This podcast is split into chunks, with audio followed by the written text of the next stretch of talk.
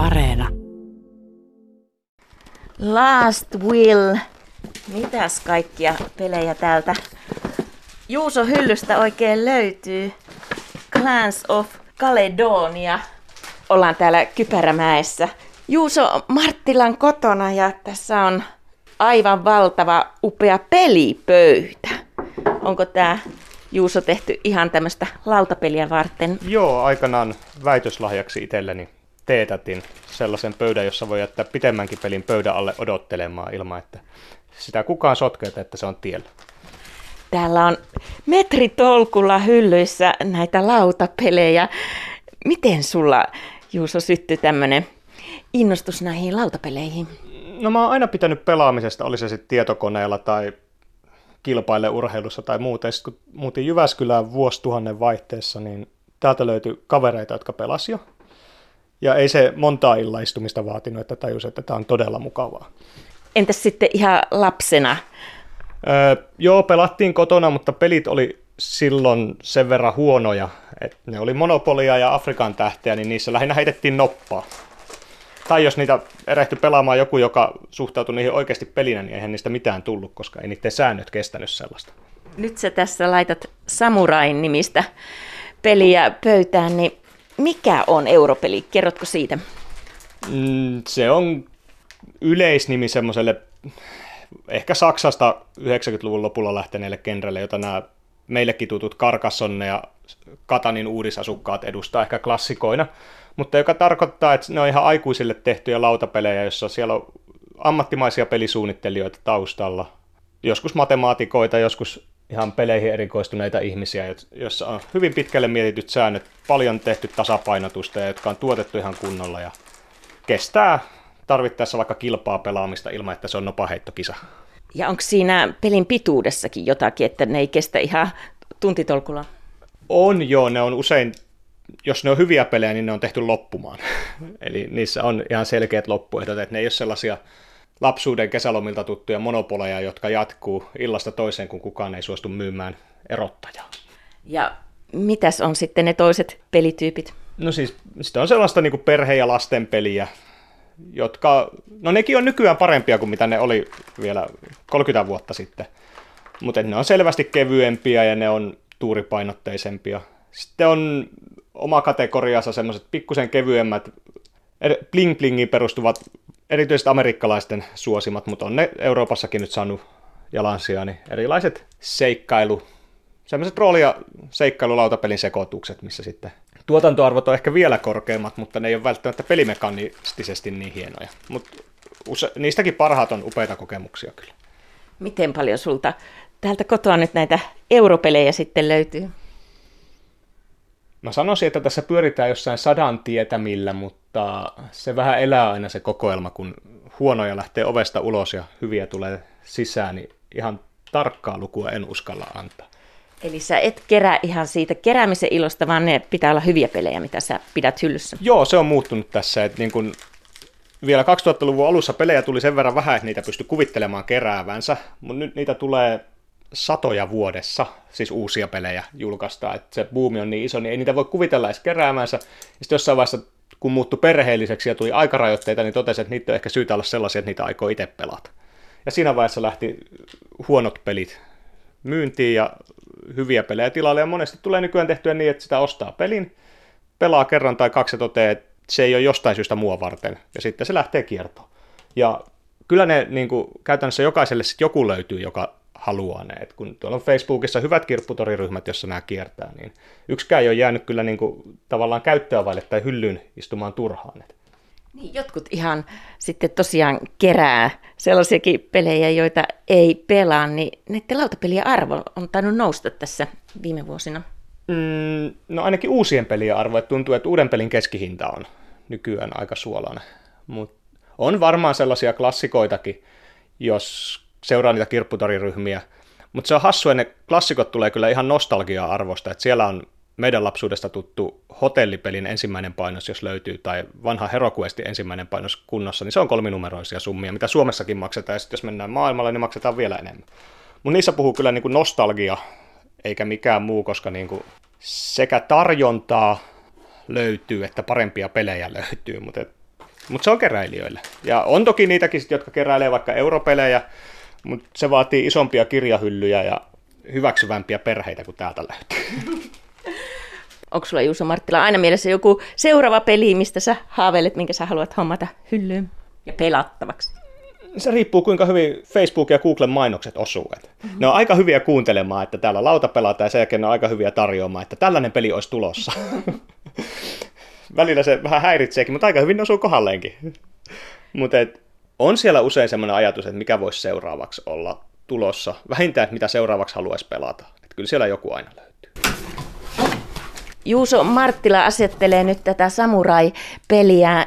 Miten paljon sä pelat? Nyt koronavuonna valitettavasti vähemmän, mutta jos pitäisi sanoa, niin viimeisen viiden vuoden keskiarvo on ehkä semmoinen 80-100 peliä vuodessa. Se on aika paljon. On se, se on pari peliä viikko.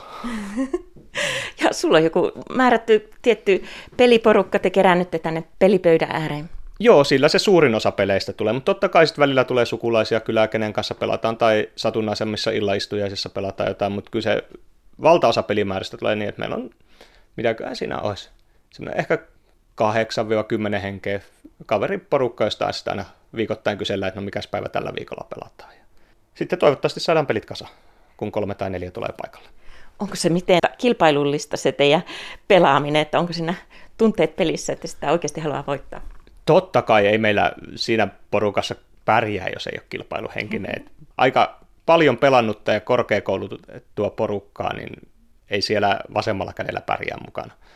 Ja kun iso osa peleistä, mitä pelataan kilpailullisia, niin jos ei erityisesti ole fetissiä häviämiseen, niin kyllä silloin täytyy haluta voittaa. Mutta on meillä, meillä on yhteistyöpelejä myös, missä pelataan porukalla peliä vastaan, ja silloinhan henki on ihan erilainen. Olkoonkin, että silloin kai kannattaa olla se, joka mokaa ryhmän puolesta, kyllä siitä kuullassa. Sille ystävällisessä hengessä, mutta varmasti. Miten näissä europeleissä, niin onko siinä tuurilla paljon merkitystä vai onko se ihan sitä taktikointia? Mm, useimmissa on jonkinlainen tuurielementti, mutta se on yleensä mahdollisimman pieni tai jollain tavalla hallittavissa. Et se voi olla just, että jos nostetaan kortteja, niin sä et ihan tarkkaan tiedä, mitkä kortit nousee, mutta sä tiedät tasan, mikä se valikoima on tai jos heitetään noppia, niin heitetään edes useampaa noppaa, jolloin se jakauma on tasaisempi kuin tuommoinen perinteinen yhdestä kuuteen. Mutta niissä on monesti siis jotain tilastollista jekkua, millä sitä pystyy sitten, niin kuin, millä se on hallitumpaa kuin lapsuuden kimplässä. Omissa suosikeissa on kyllä, että mitä vähemmän tuuria, niin sitä parempia ne on peleinä, koska sitten siinä pelaa pelaajat vastakkain eikä nopat. Mikä sua Juuso Marttila näissä lautapeleissä näin paljon kiehtoo? Sulta löytyy satakunta europeliä täältä kotona ja sitten vielä noita vanhoja sotapelejä. Se on alkanut viehättää, että miten eri tavoin voi toteuttaa, lyödä yhteen teema ja pelimekaniikan ja millä eri tavoin sen pelin voi tehdä. Ja itteni tietysti kiehtoo aina se, että miten minkäkin pelin voi voittaa. Nehän on sääntöjärjestelmiä, joita sä katot hetken ja mietit, että no miten tätä peliä pelataan. Miten tämä peli pelataan hyvin ja se on oikeastaan aika kiehtovaa löytää se. Sä oot yliopistolla töissä, niin minkälaista vastapainoa tämä tarjoaa sitten työelämään? En tiedä, onko se kovin kummoista vastapainoa. Ongelman ratkoja mä sielläkin olen. Et ehkä se vaan kertoo siitä, että minkä takia mä si- sielläkin olen töissä. Aivot on aina kovilla. On joo, mutta et, ne on sitä sen takia, että mä tykkään siitä. Et joo, niin kuin, mä oon ehdottomasti luonteeltani pelaaja, on se sitten kysymys urheilusta tai tietokoneelta tai lautapeleistä, niin silloin tarvitsee päästä haastamaan aivossa. Ja nämä on aivan loistava konsti siihen. Miten sun vaimo, pelaako hän? On pelannut joo. Et kyllä näissä paljon pelataan perheen kanssa. Ja siksi on monenlaista peliä, että osaa pelataan lasten kanssa ja osaan siirrytään, kun lapset kasvaa isommiksi, osaa pelataan sitten tosi hardcore-harrastajien kanssa. Et hyllystä löytyy ihan kaikenlaista. Mistä kaikkialta sä näitä pelejä hommaat? Ihan paikallisesta kivijalkaliikkeestä jonkun verran. Aika paljon käytettynä nykyään ne liikkuu Facebookin kirppareilla tosi hyvin, siinä säästää pitkän penni. Ja sitten viime vuosina joukkorahoitus on tullut lautapelipuolelle ja uudet pelit tulee aika pitkälle myös sitä kautta. Et tulee osallistuttua joukkorahoituskampanjoihin ja sitten vuoden päästä siitä saa pelin, kun kuriiri sen ovelle tuo. Paljon tämmöinen europeli sitten nykyään keskimäärin maksaa? Mä ostan yllättävän paljon käytettynä, mutta jos mä sanoisin, niin uuden pelin hinta vaihtelee 40 ja 100 euron välissä. Paljon riippuu, että kuinka paljon siinä on osaa. Et et sanotaan, että 90-luvun lopussa 2000-luvun alussa oli aika paljon pahvilätkiä ja puuosia, ja nykyään on hienosti valettua muoviminiatyyriä, niin vaikka peli olisi mekanistisesti sama, niin pelkästään ne tuotantokulut tekee siihen 20 lisää hintaa. Näyttää ne pöydällä kivalta, mutta ei ne nyt pelinä ole sillä tavalla muuttunut. Juuso Marttila, mikä sun arvokkain peli mahtaa olla? Arvokkain. Silloin mennään jonnekin tuonne harrastehyllylle, missä on jotain 2000-luvun alusta olevia pienellä painoksella harrastelijoille tehtyjä sotapelejä, niin silloin ehkä puhutaan jostain 150-200 eurosta. Mutta et, mulla ei sillä tavalla niin kuin keräilijöiden silmissäni helmiä välttämättä ole. Et nämä on sen verran käyttöön painottuneita. Ne klassikot harvoin on ihan hirveän hyviä. tai sitten, jos ne on hirveän hyviä, niin niistä on otettu niin isoja painoksia, että niiden arvo ei ole sen takia kovin kummonen. Mikä sun oma suosikkisi näistä kaikista on? Ihan mahdoton kysymys, mutta mm-hmm. jos pitäisi niin kuin kolme suosikkia nimetä, niin se saattaisi onnistuakin. Ja silloin puhutaan kyllä, tuolla on Rainer Knisian klassikko Tigris ja Eufrates, joka on, se on jo yllättävän vanha, mutta ihan hirvittävän hyvä. Sitten voisin nostaa siihen esiin toisen klassikon, joka on myös aika jo kaukaa, niin Puerto Rico on kyllä tosi hyvä. Juuso Marttila, miten näissä peleissä sitten pärjää? Mitä siihen vaaditaan?